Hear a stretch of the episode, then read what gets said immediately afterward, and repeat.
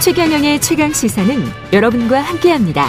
짧은 문자 50원, 긴 문자 100원이 드는 샵 9730. 어플 콩과 유튜브는 무료로 참여하실 수 있습니다.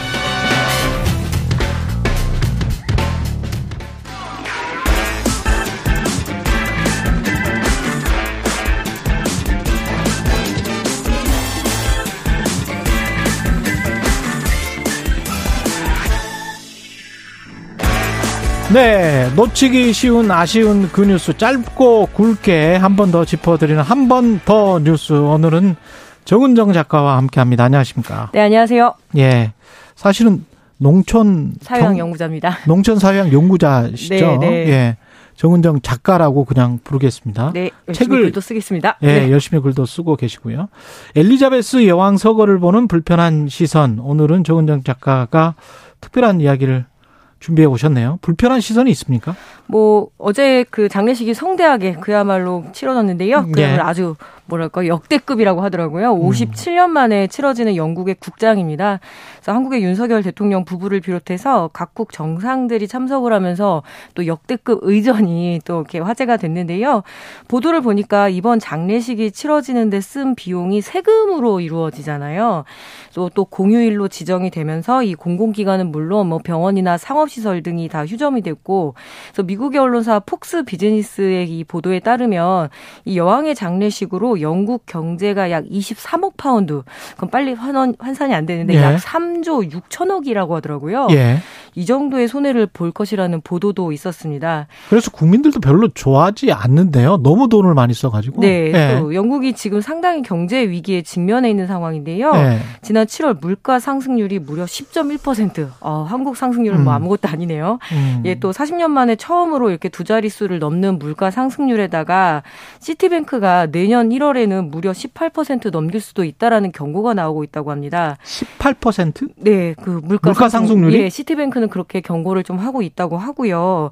지금 현재 집배원이나 철도 노동자 등 이 공공 부문 노동자들의 실질 임금이 줄어든 거니까 동결이 그럼요. 되면 실질 임금이 줄어드는 거니까요. 그렇죠. 물가가 올라갔으면. 예, 그래서 대대적인 어떤 파업에 돌입하기도 하는 이런 상황에서 이 음. 대규모 장례식에 대한 불만이 없지 않아 있다라는 거죠. 또 심지어 이 끼니를 걱정해야 되는 노숙인들도 상 당히 많았다고 하고요. 그렇죠. 시민들이 이렇게 어려운 상황인데 이런 화려한 장례식에 대한 예, 불만이 좀 존재하는 것 같습니다.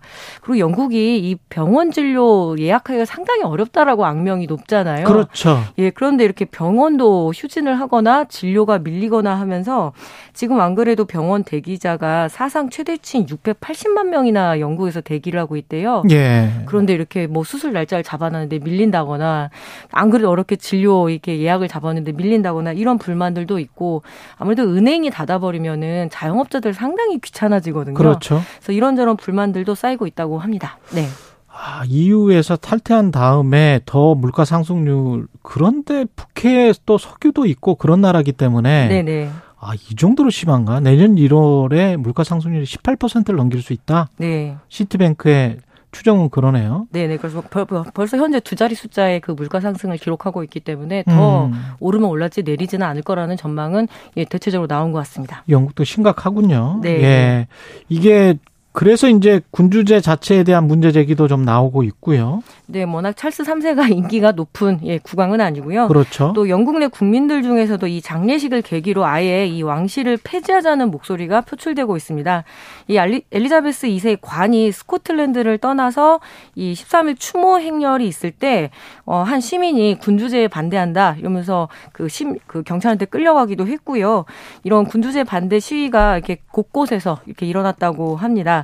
또 이 현대사회에서 세습 권력이 존재하는 것에 대한 문제 제기가 그동안 계속 있어 왔거든요. 그러니까 예. 뭐 소위 공화주의자들이다라고 이렇게 이야기를 하는데 군림하되 통치를 하지 않는다고는 하지만 영국 왕실이 상당히 정치적 영향력이 있잖아요. 왜냐 최후의 여왕이 사인을 했었으니까요. 그렇죠. 그래서 이게 현대 민주주의에 과연 걸맞는가 이런 이야기가 나오고 또 영연방 국가들이라고 해서 이 과거 영국의 식민지였던 국가들이 어떤 이런 식민주의 잔재에 대한 그 청산 문제, 그 노예제에 대한 배상과 사과에 대한 문제를 본격적으로 들고 나올 것 같습니다. 여기에 영연방 국가들의 탈퇴 이야기도 나오기 시작했는데 대표적으로 호주와 뉴질랜드가 이 공화국 전환에 대한 논의를 하겠다라고 이렇게 밝히고 있고요. 음. 또 자메이카부터 해서 카리브해 국가 앤디, 앤티가 바부다의 나라가 3년 내에 공화국 전환에 대한 이야기들을 본격적으로 국민 투표에 붙이겠다 이런 이야기들이 나오고 대표적인 영연방 국가인 캐나다가 이번에 찰스 3세를 67%나 반대하는 입장을 표명했으니까 캐나다도 예, 전망이 밝지는 않죠.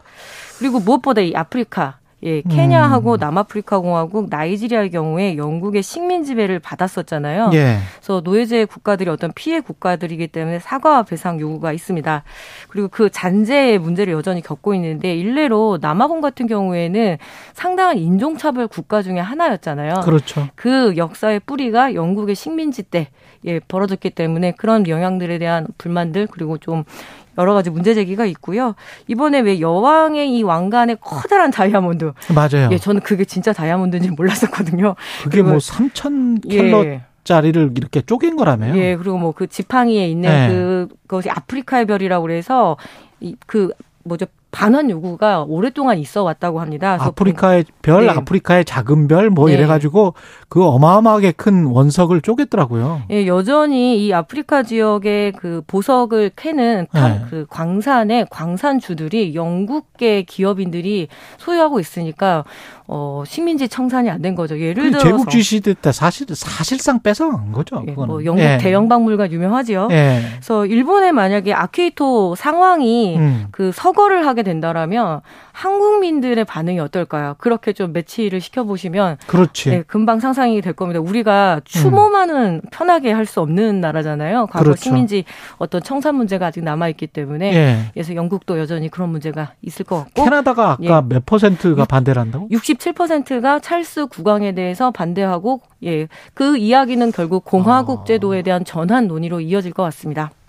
캐나다도 퀴벡주 쪽은 프랑스 영역이기 네. 때문에 그런 영향도 있긴 하겠습니다만은 그쪽에서는 특히 이제 반대를 하겠죠. 근데 그렇 그 이런 것도 있어요. 사실은 미국 쪽은 미국의 바이든 대통령도 BBC 기자가 질문을 하니까 BBC Irish 뭐 이러면서 본인은 네. Irish 계통이거든요. 네네. 혈통이. 근데 가톨릭 신자기도 하고요. 예, 카톨릭 신자고. 그래서 아일랜드 계열의 미국인들은 또 영국에 대한 또 반감이 네. 좀 있습니다. 사실. 아, 이번에 뭐 아일랜드에서는 사실은 음. 뭐 환영 노래까지도 나오고 뭐 상식적으로 그래도 그렇지. 사람이 이렇게 전쟁을 했었기 때문에 예, 죽었는데 예. 어떻게 그럴 수 있느냐라고 하는데 음. 어, 한국 사람들은 또또 바로 이해할 수 있는 감정들도 분명히 있죠. 분명히 있어요. 네, 네. 예. 왜냐하면 총으로 직접 예, 겨냥을 했었던 나라들이기 때문인 거죠. 예. 네. 태풍 이야기인데 태풍과 기후 변화 이야기입니다. 예. 네. 지금 뭐 남마도는 한반도 영향권을 벗어났고 근데 이제 태풍이 계속 11월까지 올 수 있다. 이런 지금 예측도 있나 봐요. 예, 정말 다행히 이 초강력급 태풍 남마돌이 한반도에는 큰 피해를 주지 않았지만 일본 큐슈 지역에는 상당한 피해를 남긴 것으로 나왔습니다. 아, 뭐 수도권 같은 경우에는 비도 안 오고 바람도 그렇게 많이 불지 않아서 체감하기는 어려웠는데요. 이번에 제주도부터 해서 이 영남 지역, 특히 지난번에 이 흰남노 때문에 포항 지역의 피해가 상당히 컸잖아요. 음. 여기는 또 바람도 많이 불었고 또 비도 많이 내렸었다고 하더라고요. 특히 이 11호 태풍 흰남노로 큰 피해를 입은 이 지역에는 태풍 소식만 들어와도 정말 심장이 떨린다고 이렇게 지역에서 말씀들을 하시는데요. 이 연이어서 발생한 14호 태풍 남마돌이 초강력까지 초강력급으로 이렇게 발달을 해서 한반도에 영향을 미쳤는데 처음에는 이 기상청에서 그냥 보통 수준의 태풍일 것이다라고 예측을 했는데 갑자기 이렇게 초강력급으로 변한 거죠. 근데 기상청에서도 항상 좀 난감하다고 하더라고요. 이 어떤 조건이 갖춰지면은 갑자기 역대급 뭐 아니면 초강력 이렇게 변한다라는 거죠. 음. 근데 그 조건들이 너무 급박하게 변하기 때문에 이 예측 모델을 뽑아내기가 쉽지가 않아서 그래서 우리가 기상청말 못 믿겠다 뭐 이런 그렇죠. 이야기도 하잖아요. 예. 근데 그 근무하시는 분들은 또 나, 되게 난감한 거죠. 음. 왜냐하면 결국에 이게 기후 위기의 문제 혹은 이제 이 뭐 지구 온난화라고도 이야기를 하는데 해수면 온도가 올라가게 되면 그 뜨거운 수증기와 열기를 품게 되면서 이게 바로 초강력급으로 변환이 되는데 그 시간이 점점점 짧아지기도 하고요. 그리고 가장 큰 문제는 10월 태풍이 낯설었다가 이제는 올 거라는 있다라는 거죠. 예. 그리고 어, 기상 과학자들 같은 경우에는 가을 태풍이 오고 나면은 분명히 또 이제는 없겠지 했을 11월까지도 올 수도 있다라는 경고를 지금 예 내리고 있으니까 11월까지도. 네. 예. 그렇게 되면은 뭐 아무래도 음. 일상생활뿐만 아니라 특히 추수 기간과 겹치기 때문에 농어촌에는 너무 큰 피해가 오거든요. 음. 그래서 이런 문제들 아, 뭐 장기적인 문제긴 하겠지만 또 단기적인 그 대책들도 세워야 될 것 같고요. 네. 이게 기후 변화라는 게 예측이 불가능하니까요. 네. 과거의 패턴으로 사실은 앞으로 다가올 태풍이나 폭염, 폭우 같은 거를 예상을 하는 것인데 네. 이게 해수면이 조금씩 높아지고 온도가 1도씩 그렇게 올라가게 되면 그리고 그 과정에 있으면 어떻게 모르죠. 미래에 어- 어떻게 될지는 정말 불규칙 하게 나타나겠죠. 어, 기상학자들이 당연히. 이야기를 예. 하기로는 보통의 이런 그 해수면 온도가 1도에서 음. 2도 정도 수준인데 한반도 주변의 해안 같은 경우에는 무려 2.1도가 높으니까 예. 훨씬 더 영향에 노출이 된다라는 거거든요. 그래서 이에 대한 뭐 그 대책들 세워야 되는데 또 한편으로는 또 경제 발전해야 되니까 이런 그렇죠. 부분들에 대해서는 귀에 잘 안 들리지만 음. 이게 결국에는 중장기적으로는 정말 나라의 근간을 흔들 수도 있기 때문에 예. 지금 예 빨리 대비를 하지 않으면 안 될 것 같아요. 그럼 1, 2분밖에 안 남아서 네. 농촌 사회학자시기도 하고 이 기후 변화와 물가, 네. 농촌의 식품 가격 그 사실은 우리는 굉장히 비싸게 먹고 있습니다만은 여전히 그 현지에서 원 원 원 생산지에서 파는 그 가격은 굉장히 낮죠. 아, 그렇죠. 아직도. 예, 그리고 뭐 유통의 문제를 네. 지적을 하기도 하는데요. 기본적으로 지금 농민들이 아, 내가 50년 농사 지었는데 올해 같은 날이 없었다. 올해 같은 날이 없었다. 이 말씀들을 계속 하시거든요. 음. 뭐 가을 태풍이면 일단은 과수 그리고 벼에 문제가 생기고요. 가축들 스트레스가 어마어마합니다. 예. 너무 춥고 너무 덥고 그리고 아, 비 오거나. 예, 그럼요. 그래서 가축 스트레스까지 올라서 당연히 고깃값에도 영향을 주고 또 유량도 줄어들어서 젖이 덜 나온다라는 거죠.